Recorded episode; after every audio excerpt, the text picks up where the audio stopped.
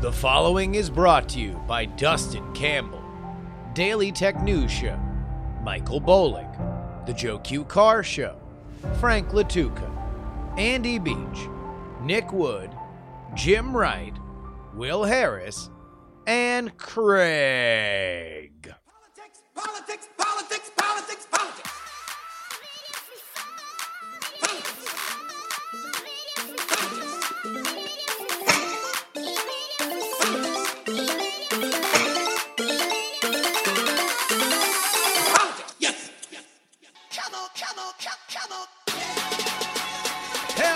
welcome everybody to the Politics, Politics, Politics program for December 2nd, 2020. My name is Justin Robert Young. We're going to look a little bit over the horizon today. Indeed, we gaze past 2020, which is something we're all very excited to do. And we look toward the Georgia Senate runoff. What will determine the fate of the Senate. Speaking of the Senate, a bipartisan cadre of senators have now released their COVID relief bill proposal. We know Pelosi's bill in the House is too hot, and the skinny bill in the Senate from the Republicans is too cold. Is this just right? No, but we'll talk about it anyway because it might have some kind of ramifications. I probably should do better teases. Here's a great tease. You're going to want to stay to the end of this podcast because I've united the clans. Yeah. It's always great when you can run into like minded people in this very desolate and lonely world of podcasting. For although I know that thousands of you are listening to this eventually, while I am producing it, I am but a lonely man staring into my Adobe Audition window, making sure that my waveforms are not out of whack. So when you get to run in to really cool, like minded people, specifically in the world of politics, which we have a little bit of an off kilter perspective. Uh, any of us are necessarily red blue advocacy people. Boy, is it a treat. And so I've had Andrew Heaton come on out here to Oakland so we can be on the show week after week after week. I've been turned on to Jen Briney by one of you, a listener. Let me know that Congressional Dish is the podcast to listen to when talking about those chambers. We had her on, y'all loved it, and now, for the first time ever, the three of us together. We don't have a name for it. So if you, if you, want to shoot me your name on on Twitter at Justin R. Young. Please do. Me, Heaton, Briney, coming up a little bit later on this program. First,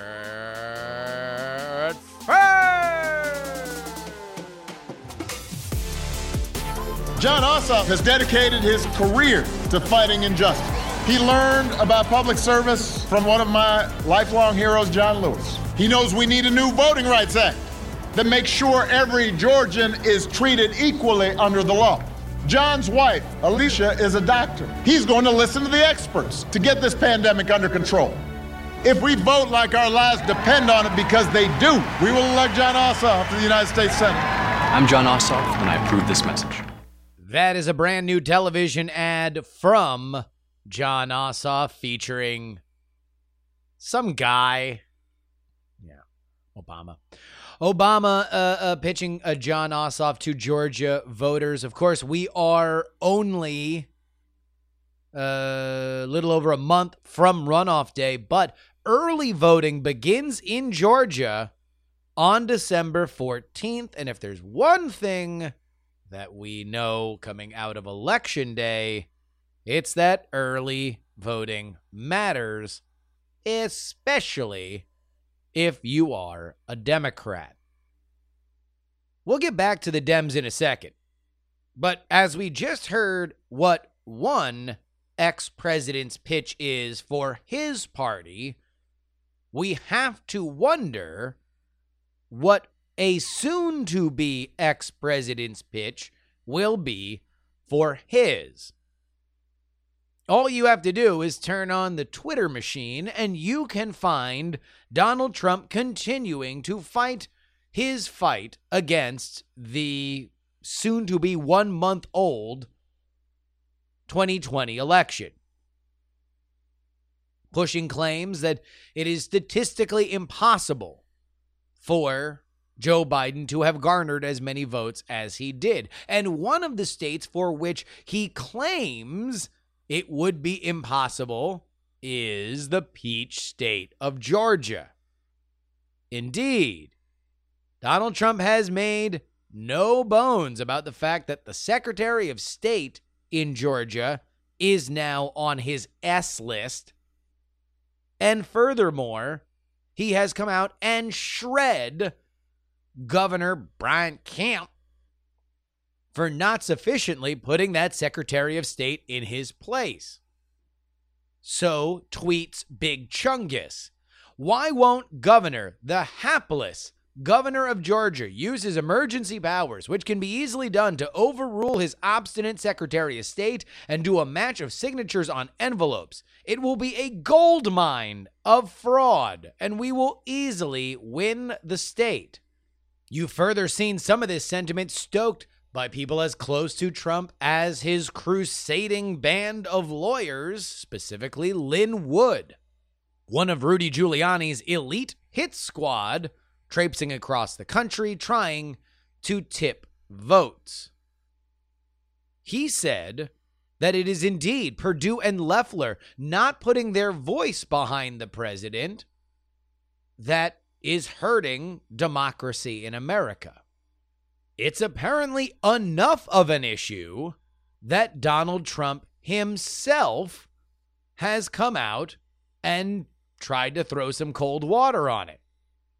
In response to a Newsmax article uh, rehashing a lot of the facts that I just told you now, he writes The 2020 election was a total scam and we won by a lot and will hopefully overturn the fraudulent results, but we must get out and help David and Kelly, two great people.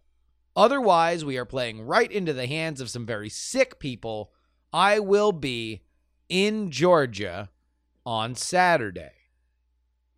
Indeed, Donald Trump, the 45th president of America, soon to hand the baton, like it or not, to the 46th, will make his return to the campaign trail since Election Day to stump for Kelly Loeffler and David Perdue in Georgia. But what will he say? How much time will he spend shredding Brian Kemp, shredding the Secretary of State, discussing the fact that he indeed won the election? And how much time will he spend talking about Loeffler and Perdue? There is one Donald Trump who is laser focused on getting those two Senate seats back in the red column. It's Junior. Now we take Georgia, and then we change the world. That was Democrat Senator Chuck Schumer saying what's next on his agenda. This is Donald Trump Jr. The radical left wants to tear down everything we've accomplished defunding the police, destroying private health insurance, and dismantling the Supreme Court. They'll take away our Second Amendment rights and make it harder for law abiding citizens to defend themselves in their own homes. On January 5th, the U.S. Senate is on the line, and my father's accomplishments are on your ballot. Now we take Georgia, and then we change the world. Don't let Chuck Schumer and the radical left succeed. On January 5th, vote Kelly Loeffler and David Perdue for Senate. Oppose the radical left.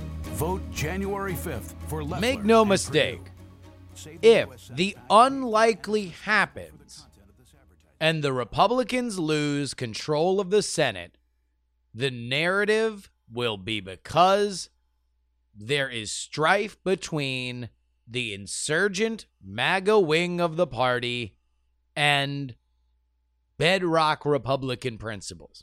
You cannot get more bedrock than we vote Republican.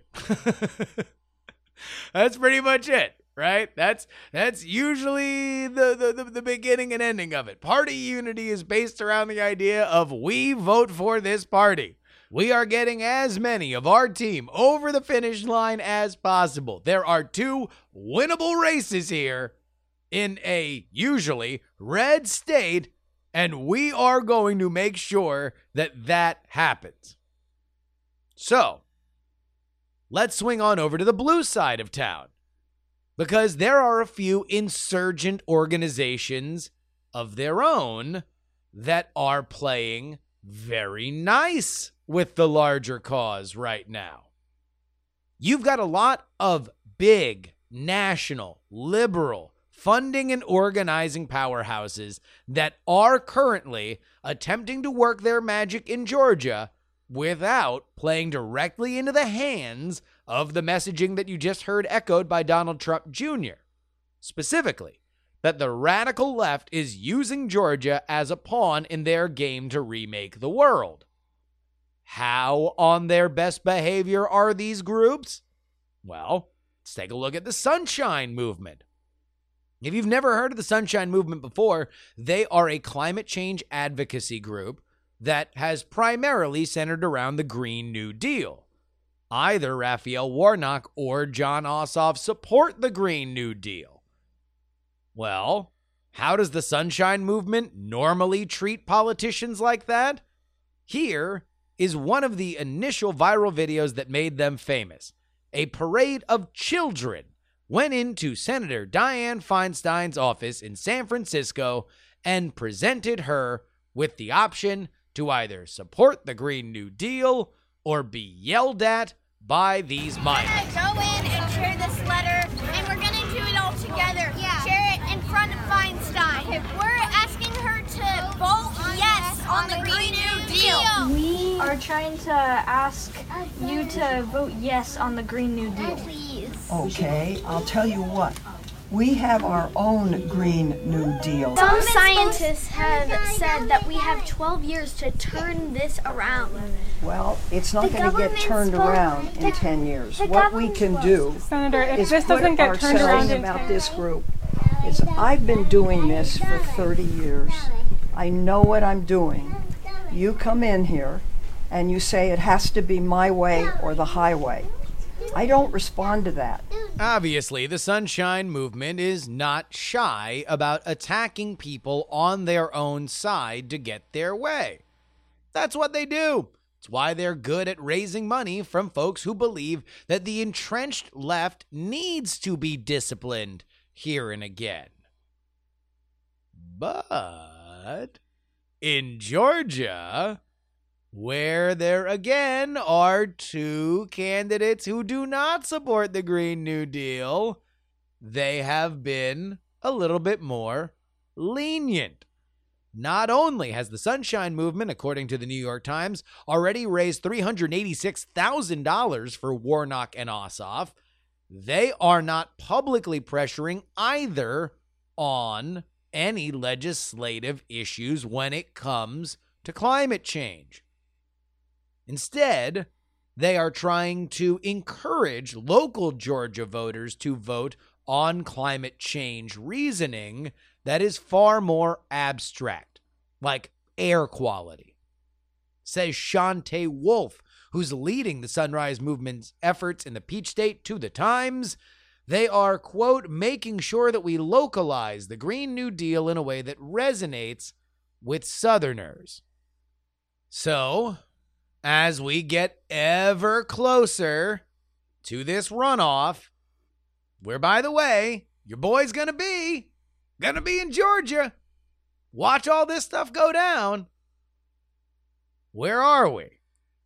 According to two Fox 5 Insider Advantage polls taken on November 17th, the Perdue versus Ossoff race is tied, and Warnock is up one over Loeffler, both obviously within the margin of error. Not to make everything about Trump, but if there is must see TV over the weekend in the world of politics, it's going to be Trump in Georgia this Saturday.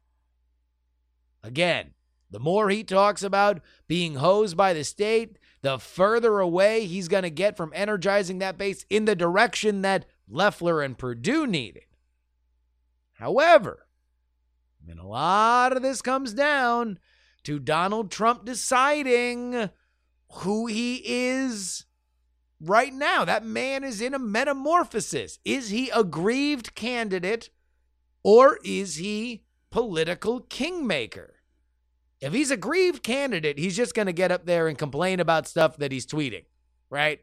He's going to complain about poll watchers and Dominion and bleep, blop, bloop. But if he's political kingmaker, if he realizes that the rest of his life, he's got tens of millions of people who will listen to him and be directed to vote for the people that he points at, well, he can offer this pitch. Indeed, he was robbed.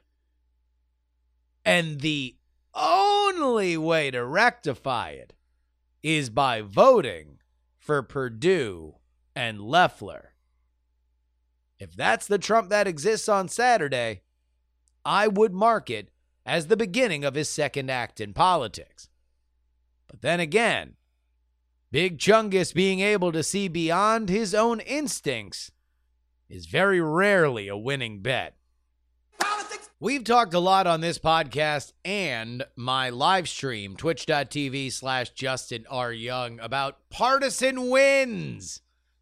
Yeah, sure, the last COVID relief bill that came through was before July 4th, but who needs money or jobs when you've got partisan wins? Oh, yeah when you need to go on down to the Domino's to eat food, you don't need any cash. Just flip over that receipt. Say, I am heretofore spending these partisan wins on this pizza. You got to write down which party you're supporting because these aren't infinite. All right. But as Nancy Pelosi, Cocaine Mitch, and the rest of the House and Senate both stand at odds with each other, therefore pointing the fingers and blaming the other side for the reason why there's no COVID relief. The partisan wins continue to rack up, and they seem very popular with America. America loves them. They love a partisan win. You can just go on over to the cable news outlet of your choice that supports your worldview and just roll around in them, dive in them like Scrooge McDuck. But sure, I guess somebody in the government is going to try and help through this once in a century pandemic. And indeed, a bipartisan group of senators yesterday proposed a $908 billion coronavirus stimulus package. A reminder that Nancy Pelosi's negotiated down from $4.2 trillion House bill is a $2.2 trillion offer. Republicans in the Senate then countered with a $500 billion offer. And so now we get a $908 billion coronavirus stimulus package. This will give 160 billion to state and local governments to make up for shortfalls. We have 180 billion in additional unemployment uh, 288 billion in the Paycheck Protection Program. We have 16 billion for vaccine development, distribution, and testing. 10 billion for the US Postal Service. 5 billion for opioid treatment, blah blah blah. 908 billion is where we're at. Uh, I think this is probably going to be a non-starter. Here is Cocaine Mitch himself discussing the future roadmap of coronavirus relief to reporters. Specifically, if using a bipartisan bill in the Senate might help get support in the House. Yeah, we just don't have time to waste time. We have a couple of weeks left here. Obviously, it does require bipartisan support to get out of the Congress, but it requires a presidential signature. And this government is in place for sure for the next month. And I think the place to start is are we actually making a law or are we just making a point?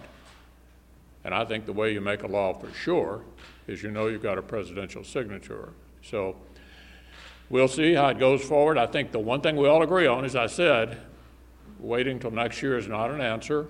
We need a targeted relief bill, including things that we can agree. Yeah, well, what I'm doing, maybe I wasn't very clear about. What I'm doing is talking to Secretary Mnuchin, who's been deputized by the president to indicate what he's willing to sign.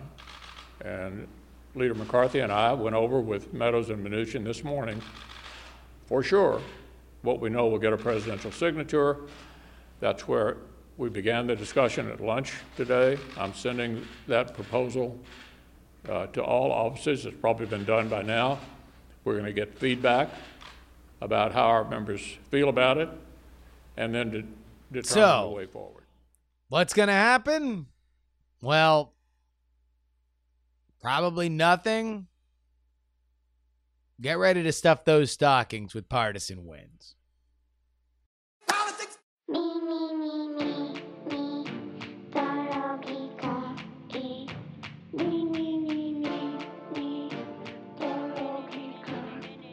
Oh, the Christmas season is upon us. I've decided I'm going to be a, a Santa hat guy. I'm going to wear a Santa hat as many places as I can.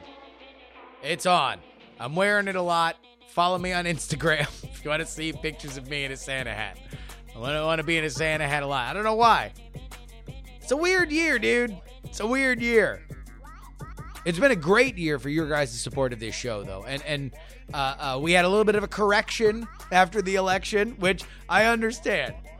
I, I'm the one who sold it to you guys. Is just follow through election day. A lot of you guys took my advice, and I'm very, very grateful for any kind of support. The fact that you guys went to takepoliticsseriously.com and supported at that $3 level, supported at that Titanic $10 tier, even just got in on the big tent level, got that custom RSS feed, made sure you got these episodes just a little bit early.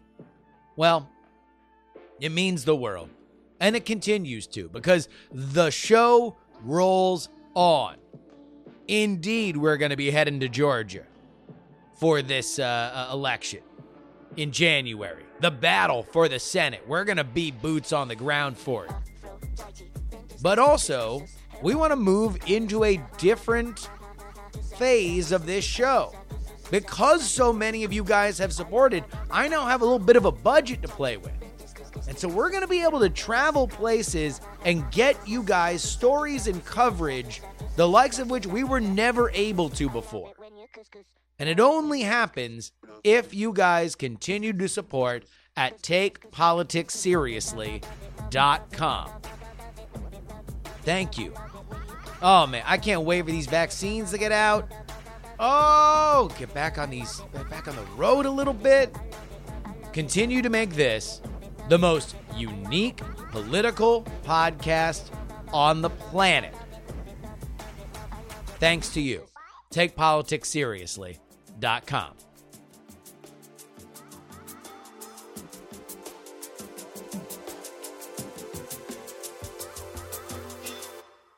We might have to uh, ask uh, Lin Manuel Miranda, who wrote the musical about the first Secretary of Treasury Hamilton, to write another musical about the first woman Secretary of the Treasury, Yellen. So that's what I'm working on right now, Janet. that is Joe Biden announcing Janet Yellen, the former Federal Reserve chairwoman, as his Secretary of the Treasury, the first woman to hold that office. But we've got a lot of Biden administration picks to discuss. There are enough of them in that we can begin to see the emerging picture of what to expect from the next four years. And to do it, I am very proud to announce we all got together and made it happen. Uh, full disclosure, this was recorded on Friday, so if there is anything uh, that happened in between then and now, understand. Uh, but here we go. The initial gathering of the minds. Briney, Heaton, Young, let's go. Welcome to the show. Well, uh, one of you has been on a bunch, so we'll, we'll get we'll get uh, somebody who is uh, uh, making her return. That uh, I'm, I'm I'm glad to have on Jen Briney of the Congressional Dish podcast. Welcome. Thank you for having me back. And of course, Andrew Heaton. I, I couldn't go more than a month without Yeah. having you back on on the show. So I just uh, I just can't back. quit you, Justin. I just can't know. quit you. Uh, there's a, there's a a a It's a Brokeback lanky- Mountain reference for anybody listening. That's a good 2005 gay cowboy film reference that I just I just kicked off the episode with. There is there is a lanky tweeted hole in my heart uh, ever since Heaton left uh, the Bay Area. Just an uh, during Argyle scarecrow shaped hole. Yeah. uh, all right. Well, I, I figured just having you. I think we've all now done each other's. Uh, uh, we've all like guested on each other's podcasts uh, once, or at least Jen, you've done both of our shows. And the one thing that people just keep saying instinctively is you guys all need to do a thing together. And so so this is what we are doing. It's going to be kind of loose, but we're going to run down some of the stuff that has happened in the, you know, embryonic phase of Biden's America. And so let's start with this, Jen. Uh, where are we now in terms of the incoming Congress? Like, like what what is it has the landscape shifted in any kind of meaningful way?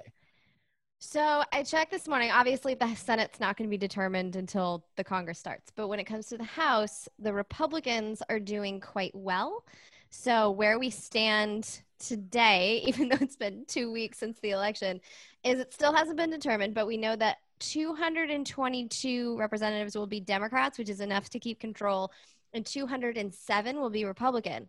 We have six races left to be called, two in California. I know, isn't that insane? What It's is insane. happening? Why? Have they also not conceded, or or is this just regular shenanigans? Okay, so this is it's really close in the California races, and both are looking good for the Republicans. But that's just like there's not that much of a margin, so they're making sure they have to count every vote. Okay, New York right. is a different situation. Like these races, they're still at like 80% counted. It's like, what have you been doing for two weeks? But in some of those, it looks pretty sure that the Republicans are going to take all of them in New York. And then there's one race left to call in Iowa, which is ridiculously close. Right now, it's within 39 votes.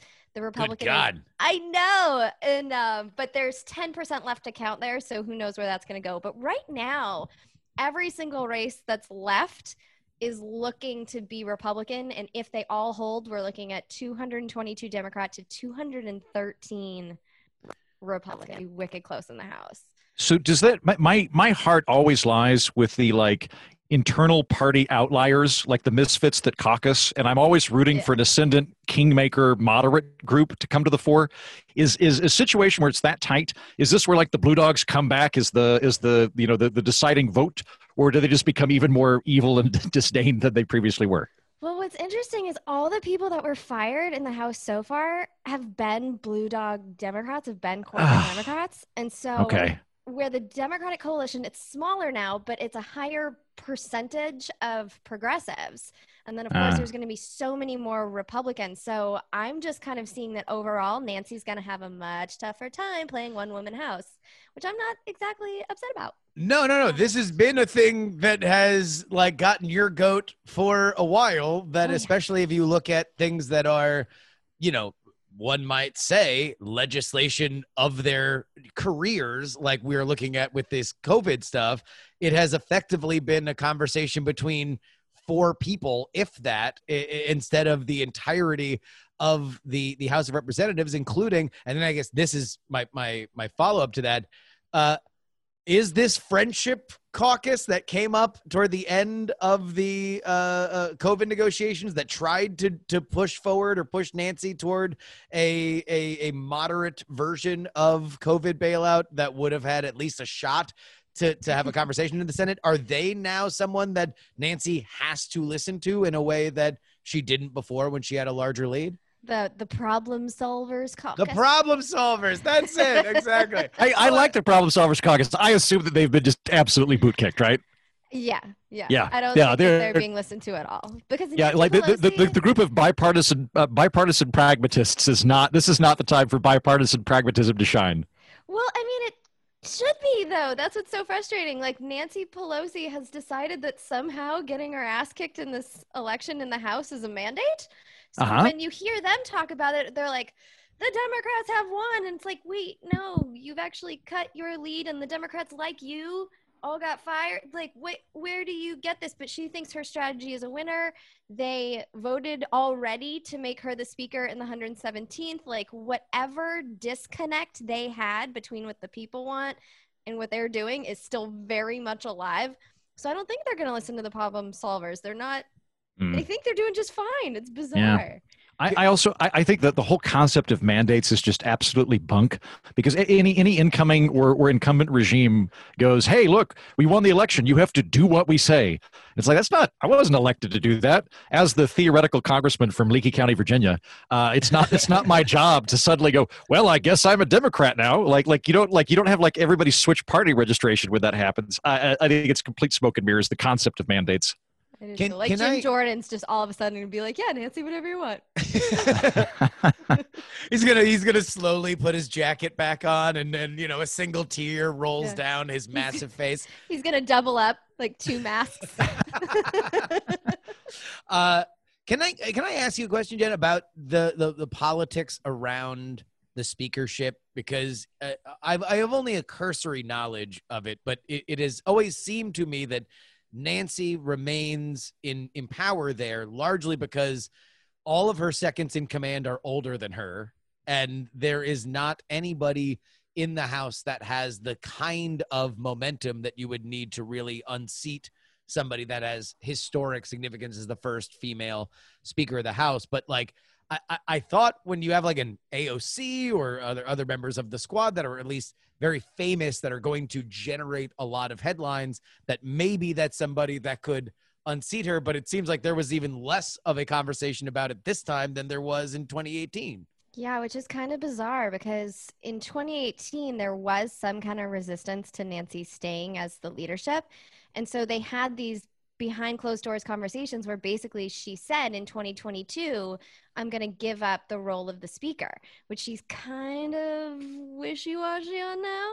Um, shocking wow Well, that's yeah. nuts. a politician not wanting to give up power now i've seen everything especially a politician who seems to want power just for power's sake. Like, I don't actually know what she wants to do with her power. I don't think anybody does. So, yeah, she's wishy washy on whether or not she would leave in 2022. But you would think with that experience that there would be more of a challenge just to at least get at least that deal to hold. But this year, there was like five minutes of talk about Hakeem Jeffries maybe being a backup. He squashed it immediately. And plus, he's like, dude Pelosi. So it wouldn't have made much of a difference.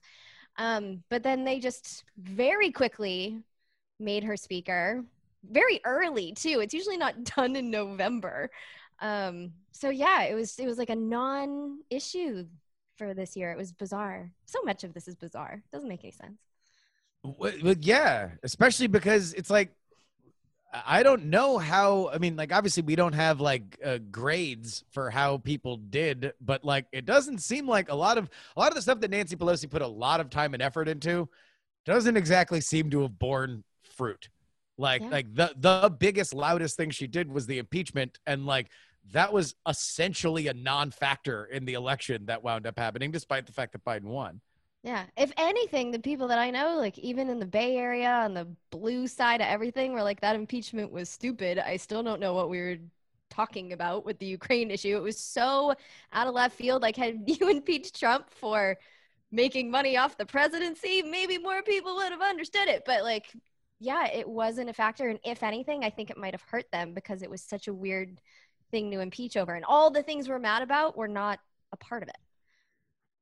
Yeah, I, I'm I'm with you. I think uh, uh, that that going on the impeachment with a series of multi-step i'm going to have to explain this to an average american using six different ways to get there and if you if you squint and you look at it well technically it's like like yeah i, I think you pretty much just have to like yeah he killed a guy or he embezzled or he like you you like it, it basically you need to be able to explain it in one sentence or it's not going to stick you might be able to pass it but the the the, the public as a whole isn't really going to care unless they're like oh man he yeah he he uh, he broke into that that office and stole all those doctors tapes i that sounds like a bad thing to do Well, if you really wanted to remove him from office, the Mueller report set up obstruction of justice with Michael Cohen, which was all about a porn star. So, like, Yeah. Go Yeah. with that one. which which would would have been absolutely fitting if what brought down the Trump presidency was a porn star. Like I, I thought that was going to be the natural arc of the sitcom slash like Black Mirror episode that was the Trump administration, and it did it. But I also I I'm Jen, I'm not that sure that that many members of Congress actually read the Mueller report. Uh, like I like I read the first five pages and I was like, there's no nudity, there's no like there, there's Oh there's my no there's no God. gunshots. Like I I'm I'm bored, but I'm not a member of Congress. And then, and then like like and then like later on, like a year later, I started poking through it, and I was like, "There's actually some stuff in here that nobody talked about," which tells me that very early on, the Mueller report came out, and about half people went, "It's complete balderdash. I don't even need to look at it," and the other half went, "It's the most salacious thing that's ever existed. I don't need to look at it." And I was like, "Nah, therein lies the problem." So I did something insane, which is that I went to Kinko's. I actually printed out the Mueller report and brought it with me to Mexico to an all-inclusive. That was that was my poolside reading, and the first half was really boring because all the Russia stuff. It was basically like, here's some stuff they said he did that he didn't do, but the second half was obstruction of justice, and that half got really fun. So had they bothered to make it to the second half, which I'm mm-hmm. pretty sure you're right, they didn't mm-hmm. they had laid out a case for impeachment when it came Yeah. to Michael Cohen because it And- had and- and- nothing to do with Russia. It was a crime that the dist- something Southern District of New York is um, investigating. Michael Cohen is your main witness, and like, have you guys And he, listened to he Mea flipped. Culpa? Yeah. Oh, Oh, yeah. no, no. I've I've I've not listened to it. No. It's one of my favorite podcasts now because he is just such a hater. I only listen to it for fun. I know it's stupid and I shouldn't like it, but he's just got that New York thing about him. And so just to hear this guy that knows Trump describe him in just the most blunt terms, especially since he won't concede, it's all kinds of fun. And he would have made the best witness on the Senate, Senate floor, like must see TV. And they didn't. They didn't do it. Well, I, So- yeah, I- I'll I, to I- that I had- I- I- yeah, I, I had always thought that like when you spend that much time on Mueller, and it was obviously wall to wall for a year and a half, two years, uh, it, it kind of reminded me of like a friend who's dating somebody forever, but they never get married, and then they like break up, and then like he's dating a waitress, and they're married within two weeks. It's like it's like wait wait that wait that's what Yeah. happened. Like the the, the the fact that Trump made a prank call to Ukraine and said hey sizzle chest to the prime minister or whatever. Like like that's that's what we're going. Not the thing that we just spent a year and a half. No, Yeah. that nothing there. Moving Well, on. like okay. I, I, I'll add to that too that like I, I think that he he further added obstruction of justice onto that when he instructed his uh, his administration not to cooperate with the congressional investigation. I mean, he like explicitly told them, "Do not cooperate." Like told Bolton, "Don't cooperate," or I, I know, Bolton might have been out of there by then, but but you know, told everybody, "Don't cooperate," which you can't you can't do with like a court. Like if if I were about to go on trial and I was like, "I'm just not going to come," and I'm going to order everybody that works for my company not to come because I think it might be get me in trouble, you'd be you would be held in contempt of court and thrown in prison. And the mm-hmm. exact same thing happened with Congress. And the attitude was, well, they're, they're out to get him. And it's like, yeah, you know what? If you think the judge is out to get you, you still have to go to court. Like that's just the prosecutor's definitely out to get you. You still have to go. And so at that point, I was like, okay, great. At that point, everybody now has the the the data laid out of of he he you know thwarted justice and is willfully trying to do it and didn't come up didn't didn't didn't come up. but I think that Just also is they part of it. never. Oh, sorry. Yeah, no, no, no. I, I, I, I, I think I, I, I totally agree with you. It's like the if we circle back to Pelosi's leadership here, like where are the wins? Where are the things that like you put your power on the table and something got done? Like, well, the only explanation for that is that she wasn't going for a win.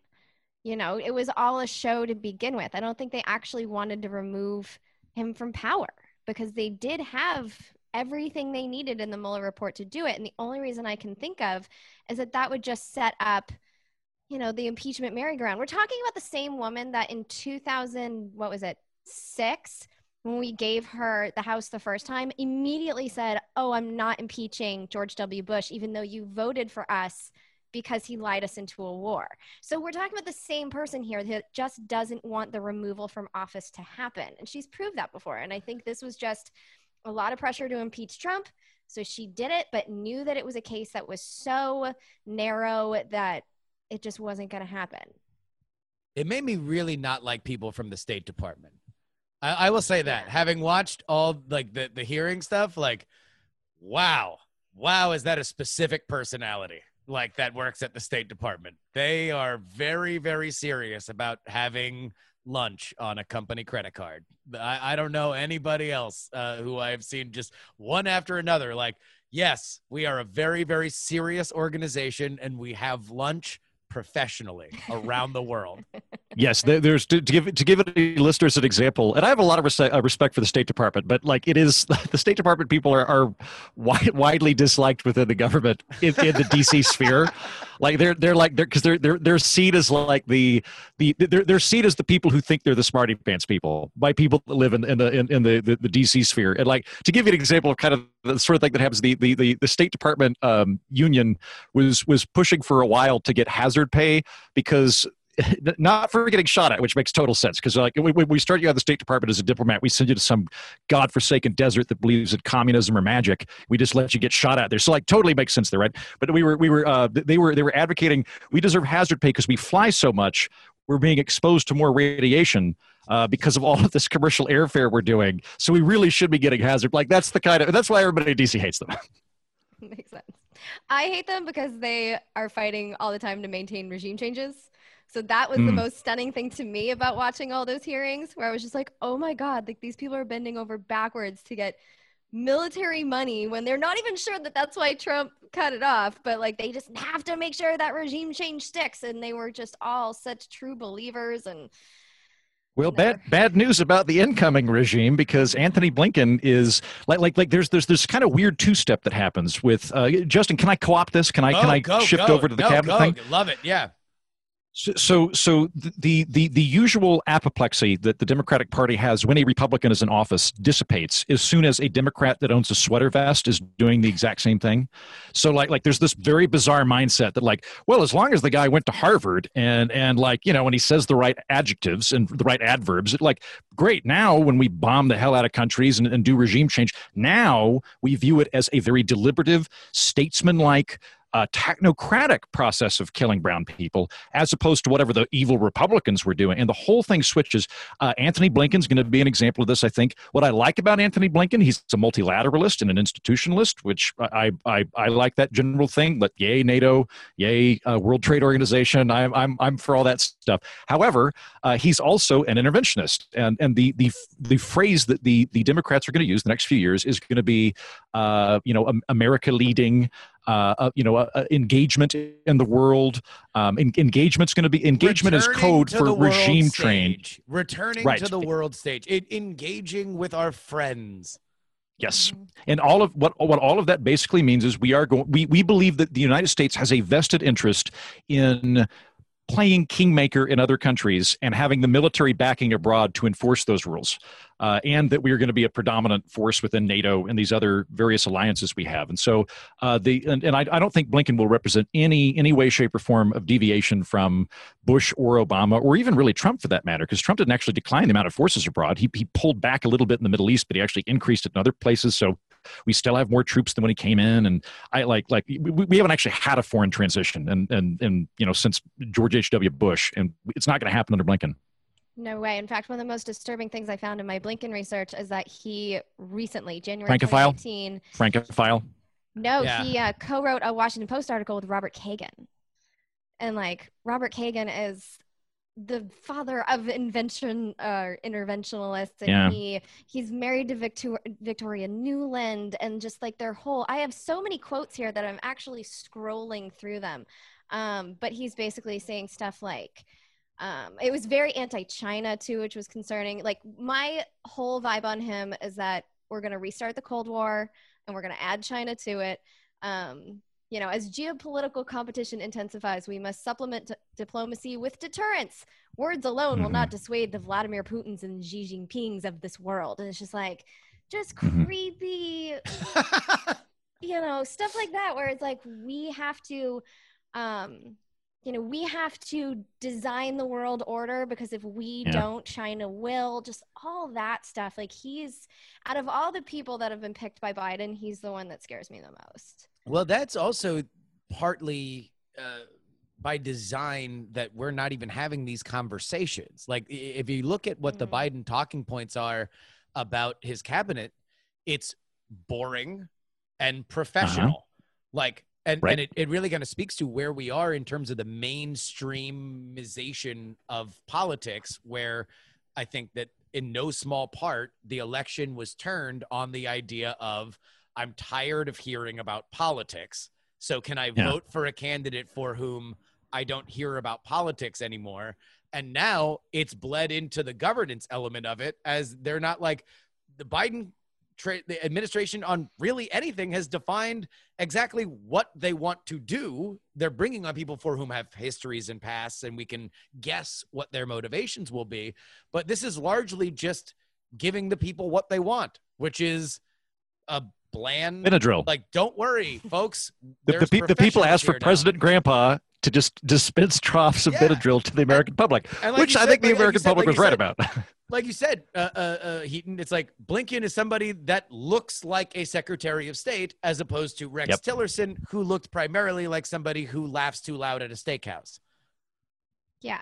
Well, and then there's also like remember when he when Trump first nominated Rex Tillerson to be the Secretary of State and you're like, Yeah. "Oh, you mean ExxonMobil? Like that that doesn't smell good." Well, Blinken, he is the co-founder of WestExec Advisors with Michelle Flor- Flournoy. Is that how you say her last name? Ah, let's go with it. But like this is a business that has been described as helping defense corporations market their products to the Pentagon and other agencies. Uh, God bless them. They, you know, the, the defense people are so bad at marketing. They really need all the help they can get. You know, otherwise we just have warehouses full of bobs and bayonets sitting around and nobody to pay for it. Yeah. So when you wonder, like, where has he been since Obama? Like, that's what they've been doing. Yeah. And why aren't we talking about that conflict of interest? It's like, oh, it's because he's Grandpa Biden's pick. Like, he's safe. It's fine. Well, and that, I mean, like, and that's the. I mean, you- you'll see this with all of the Biden picks. Bi- Biden is he, Biden is a temperamental governor. Uh, he, he he governs by temperament. That that's his main thing. Biden's primarily a temperamental character. He's not an ideologue. He he always just the the Biden experience is center left of the country at any given time. He, he occupies the center left over the Overton window. He doesn't have, and I, and I don't mean this as a slight. Like I'm not saying he's feckless. It's just that he is more concerned with. Um, you know where where the country's at and trying to be competent as opposed to having a, a grand agenda that's you know determined by some sort of, of ideological framework we're going to see this in his uh, cabinet positions where you're you're I, I don't think you're really going to see anybody that, that stands out as an ideologue unless like Sanders, uh, Bernie Sanders sneaks in as, as you know, uh, Secretary of Labor uh, or something like that. But but even so far, we haven't really seen him cut any favors like that, which I thought there was going to be more of. Like uh, we might get Rahm Emanuel, who has been floated for five different cabinet positions. He's been floated for Secretary of Transportation. He's been floated, and all. And, and this is just like standard wheeling and dealing of like, well, he's buddies. We're all buddies, right? Uh, Merrick Garland might get it, which I think is actually a very temperamental move. Uh, he he might become Attorney General, and that will be as a as a nice gesture to the snubbed Merrick Garland because I think again Biden's a temperamental guy, um, which I, I hope that doesn't happen. Uh, Garland strikes me as a nice enough fellow, but I, I think that if they were to put him in, he's very deferential to law enforcement and the executive branch. So I I, I don't think you'd see a lot of uh, criminal justice reform if if he were to come in. Uh, but for the other people, I don't like like uh, the the fact that I had to look up everybody that Biden has tapped, with the exception of Janet Yellen and uh, uh, and and John Kerry. Uh, that that indicates that these are all establishment technocrat figures who are uh, going to be known primarily for expertise in a given field and kind of within the halls of, of DC, as opposed to you know leading some sort of charge in their own right. Yeah. Well, and he one of the things that I did kind of like about the picks I saw, like Ron Klain for chief of staff, and then what's the dude's name? Another one you had to look up. Oh, Alejandro. Mayorkas? Alejandro- Yes, thank Yeah. you. I hate You're welcome. pronouncing words. Um, but both of them were specialists with Ebola, and then the the new Oh. DHS guy. He was he led the DHS response to Zika. So those Okay. picks were very specific. Like we need to get the pandemic under control. Good So news. I liked Yeah. those. Yeah, good move. Yeah. And I didn't see any like red flags about either of them anyway. In fact, the reason I knew who Ron Klain was is that he's been going on Jessica Yellin's News Not Noise, which she does on Instagram. And he was giving updates about like, if we had an actual government response to COVID, this is what it would look like as the Ebola czar. So when I heard his name, I was like, oh, I've actually seen an interview with him. And he's he's kind of been one of the people helping me figuring out like what would a good response look for. So that one was Hmm. comforting. Um, that's about Well, it. and, and, and good to know that Biden is tapping people based on fields of expertise rather than just being generally competent and friends with the Obama administration. Uh, so, I mean, he's also that. Like, I mean, like he was he was Biden's old chief of staff there, Right, Uh, yeah. back in the in, in the Obama administration, and there is a lot of friendly face. Look, if Rahm Emanuel is getting another laundering in federal government, uh, then then you know that this is. I mean, the the thing that re- reminds me the most of, I've said it before, is kind of like when W came into the White House, and then just all of HW's cabinet Yeah. just showed up back to work. Yep. Uh, because uh, they, they were, they, you know, school was back in session. It feels a lot like that. That Yeah. all the Obama people now, four years out of taking their their jobs in Silicon Valley or amongst the the like DC coterie of attendant industries and lobbying, now they just kind of all show back up. All the ones that didn't start a podcast, they're back, and I'm sure all the ones that started podcasts will be back in uh, uh, by the time that it's all shaken out. Yeah. It's not just the Obama administration. I mean, a lot of these people go back to Clinton. Jake Sullivan, Yeah. he started out in Clinton. I mean, there's a lot of that. And then Michelle Flournoy, she hasn't gotten DOD yet, but like she's reported to be the number one candidate. She came from Clinton. Um, yeah, there's a lot of So then let, let, let me let me ask you some confirmation questions then uh, to wrap things up. Is there uh, uh, the is the makeup of the Senate or the shrinking gap in the House going to be a, a problem for for any of these you know uh, uh, cabinet confirmations? I guess it's, it's just the Senate, right? It's not yeah, the House. the Yeah. Senate's the only thing that matters, and like really whether or not these people get confirmed really does come down to what happens in Georgia and just how obstinate the Republicans plan to be. That's a factor too. I mean, one thing that is really different about Joe Biden as opposed to Barack Obama is that Biden was, was in the Senate for a long Yes. time. Like 280 know- years. He knows, yeah, he knows Yeah. anybody that's also over 100. Yeah. He's been there since the beginning of our country. Right. Yeah. Um, and exactly. so he Why I remember when I said, "Listen here, Jack," to Thomas Jefferson. yeah. So I feel like this could be a different dynamic. And I do see some of these picks being so moderate, maybe to appease the people in the Senate. Like maybe it won't be complete, you know, obstinate behavior like it was during the Obama administration because they were pissed off that there was this new kid that came out of nowhere. You know, it was, it was, I, I and, and there's there's just there's there's increasing incentives for members of the Senate to play to their base rather than do their job. So like if, if I'm if I if I'm a Republican senator right now, I know that I am going to get more applause campaign donations and love by making a principled stand against every single democratic appointee as opposed to if i go yeah sorry guys we lost the election. Uh, elections have consequences. It's my job to vet this person based on whether they're corrupt and competent. I disagree with this pick but they are they are competent. There's no outward corruption that we can detect so i'm going to vote for them i'm not going to get any points for that. Uh, and so i think you will see a bunch of republicans do that just in general regardless. Like marco rubio is already signaling opposition to multiple people. Um, you'll the kind of the frothy red meat ones are going to do it.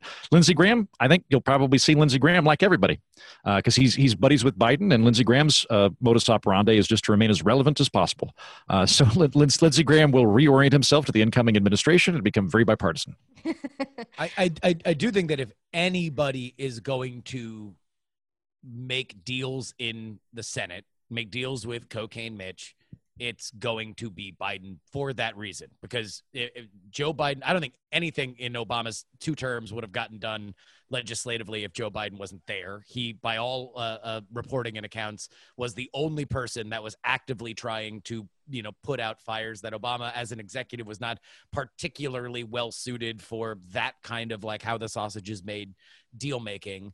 Uh, Biden was. So I assume there will be some uh, uh, you scratch my back, I scratch yours, uh, old school DC uh, deal making. The question then becomes does Biden face a, a backlash on the left? Mm. Do Does Mitch McConnell face backlash on the right? Or is Mitch McConnell now in a, in a position where he can? make deals because he just uh, appointed a galaxy worth of federal judges and got three Supreme Court justices on the bench, and now his bona fides are kind of solid forever because of uh, the run he had through the Obama and Trump administrations. I think we just have to see how much have the Republicans become the party of Trump. Like, how much is it just going to be yeah. we cater our base and that's it? So it's like, you know, Andrew, I think you're you're probably more in the right here. Like, if I had to look at whose crystal ball I have more faith in, it's probably yours my my sad, angry, pessimistic outsider, like well, like yeah. exiled moderate position. I agree. well, I mean, you said like you know elections have consequences, but what I've learned is that no, they don't. We keep mm. electing these people over and over again, so they don't fear us. It's all about the donors at this point. I mean, even collecting yeah. the money seems like they don't even need to do it anymore. Um, but that's what they do all day. They go across the street from the Capitol and they dial for dollars, and like that's become their job is just running for reelection. And as long as we keep rewarding that with electing them over and over again, I don't see the incentive for them to, you know, make a deal with the other party that they have to brand as the enemy in order to raise yeah. campaign donations. I, I, think you're right about that. Like I, I would I would be very much in favor of campaign finance reform within the Senate and within Congress. Uh, in in that right now you you gain I, I think you, you, Jen you would know better than, than, me. I think Republicans at least for a while uh, chairmanships were based on on seniority.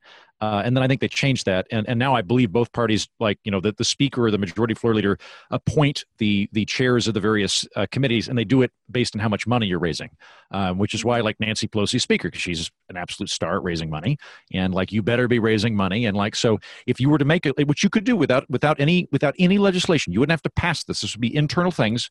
The how the House governs itself, the Senate governs itself. Either one is completely capable of doing this without having the president involved or the other house. They could just pass laws saying uh, committees can't be based on on raising money. You, we're, we're going to make a firewall between that. We're, we're, like what I would do is just go have appoint people to the committee and have them elect their own chair. Done. As opposed well, to now where it's passed out. And this brings us back to the idea of the progressives in the House doing absolutely nothing to challenge Nancy Pelosi as Speaker. Even if they didn't want to actually overthrow her, that was their leverage to yeah. get something like that in the House rules, and they just didn't do it. Yeah, yeah. I, I, uh, I, I just I have no idea what is like for my my focus on all this is usually strategy based like because that's how i i determine did you do a good job or a bad job based on what you were setting out to do either by legislation or getting elected or raising money whatever. What was your goal? How much did you achieve of it? And i have a hard time understanding on the the democratic side or even the the the warring factions within what are the goals? Like, what do you guys want to do? Because I now know as an opposition party, the, the Republicans are going to be some version of block it. Like, and maybe they'll be a little bit more permissive and we'll get the cabinet uh, uh, appointed, but no legislative thing will happen or, or it'll be so watered down that it really won't mean anything, which that is my guess with, with Biden.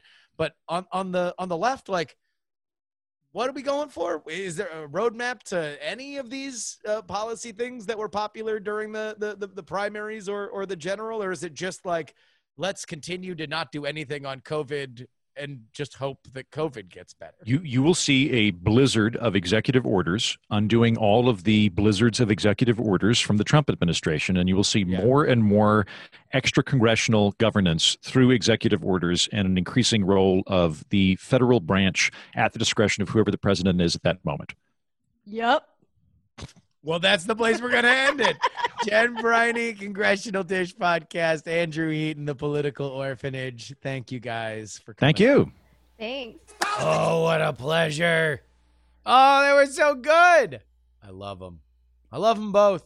We're going to have them back on, or I'm going to come on Political Orphanage, or Congressional Dish is going to do something. I don't know. We're going to figure it out. There's more of the three of us. We've all agreed there's more of the three of us uh, to come. Now, uh, a real quick update to two of the races that Briney was talking about. Number one, in CA 25, the Republican has won. Close race, only 303 votes, but the Democrat, uh, Christy Smith, has conceded to Mike Garcia. That, of course, was uh, the seat vacated by Katie Hill in that revenge porn thruple scandal. Meanwhile, in New York 22, Chenango County, that race just had a a turn of events. Indeed, in the last uh like hour or so, the New York Board of Elections has discovered 55 early voting ballots that had previously not been laid eyes on. The race between these two candidates is separated by 12 votes. And right now, the Republican leads. So keep an eye on that one. Also, keep an eye on our Titanic $10 tier. They are I Love You TNT, Dr. G, The Jed, Kathy Mack, Headphones Neil, Onward to Georgia, Captain Bunzo, Jay Sulu, Dallas Danger Taylor, Middle Aged Mike. What happened to Tex? Get a bucket and a mop. Cujo, Idris, Jacob, Wilson, Berkeley Steven, JustinEgan.com, Junkie, Jason, Katie, Rob, uh, Martin, Alec, Government Unfiltered, Andres, Archie, Darren, Adam, Jacob, Olin and Angela, DL, Kyle, Chad, Nomadic Terran, Miranda Janelle, Jenny, Robert, Paul, the most conscientious, nonpartisan listeners, Brad, Richard, Ed the Goose, just another pilot, Frozen Summers, J Pink, Andrew, and James. If you would like to join their ranks, you head on over to takepoliticsseriously.com. Remember that $3 level gets you two bonus episodes each and every week. It's a fun time. Head on over there now. You want to join our newsletter? You head on over to freepoliticalnewsletter.com. Sign up for free. It's going to give you an option to subscribe. If you feel that it is worth money, then subscribe, but it is uh, free for you. And that's it. Till next time, this is your old pal Justin Robert Young at Justin R. Young on Twitter. The show's account is at PX3 Tweets. A reminder that some shows talk about politics, others talk about politics, and still more talk about politics. But this is the only show that dares talk about ho.